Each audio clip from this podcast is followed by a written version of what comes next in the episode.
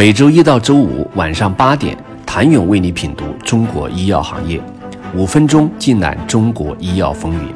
喜马拉雅的听众朋友们，你们好，我是医药经理人、出品人谭勇。差异化不是目标，而是生物科技公司的生存之道。这是一家生物科技企业创始人的感悟，尤其是后来成立的生物科技公司必须采取的态度。做出差异化才能生存。医药经理人挑选出了百科生物、荣昌生物、歌礼制药、亚盛医药、华领医药、德企医药以及南京传奇等在某个细分赛道或某个技术方向领先的小而美生物科技公司，来分析国内生物科技在研管线商业化生产上的策略，以及对应策略给他们带来的影响。截止三月二十一号，这八家小而美的上市生物科技，仅有两家在上市后实现了市值增长。其中涨幅最大的是康希诺生物，上市三年间市值涨幅超过了百分之三百六。其次是传奇生物，在生物科技最高光的时刻上市，如今还保持了超过百分之二十的市值涨幅。其他六家下跌的生物科技公司，有资本市场本身的原因，也有自身因素的影响。在投资人眼中，小而美的公司最容易受产品市场空间不够，或者单一产品的风险所影响。如何摆脱或者规避这种误区，在某些细分领域或细分技术赛道上成为一个真正的小而美公司，这些公司或多或少都能提供借鉴。八家生物科技公司有六家已经或者正开始布局商业化进程，他们的商业化策略中共同特点是借力。对商业化的共识让他们不约而同地寻求不同程度的合作。有的生物科技公司选择将自身产品完全授权，甚至包括生产；有的生物科技公司则是通过合作给自建商业化一个缓冲机会。最初上市时，歌里是唯一一家带着上市产品上港交所十八 A 的生物科技公司。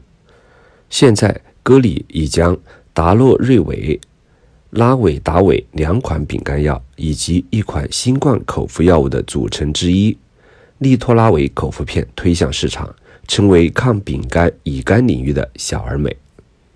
不过，资本市场并未给予它想象空间。上市三年半后。歌里制药已经跌去了约六成的市值，歌里为何得不到青睐？支撑投资人想象力的是市场的潜力空间。歌里制药主要产品管线所属的饼干市场，在吉利德的巨幅降价后几乎没有优势了。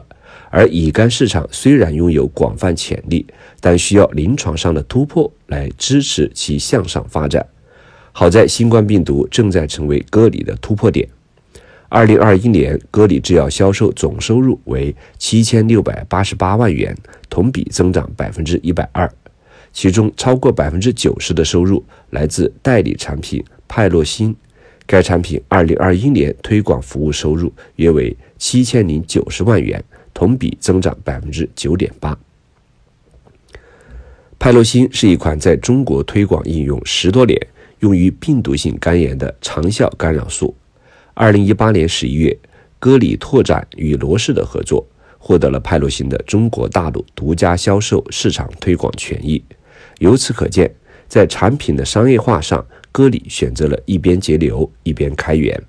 一方面，歌里在医保准入上改变策略，二零二一年尽力将二零二零年未进入医保的纳维达韦、达洛瑞韦推进了医保。同时，将两款产品在中国十三个省份的推广交给九州通，由此销售费用随之降低百分之二十三点七，至两千零九十万元。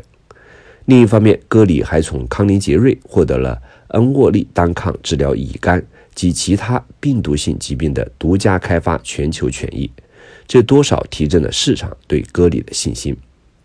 想了解头部小而美的生物科技公司如何完成商业化蜕变，请你明天接着收听。谢谢您的收听。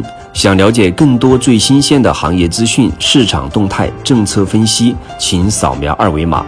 或添加医药经理人微信公众号“医药经理人”医药行业的新闻与资源中心。我是谭勇，明天见。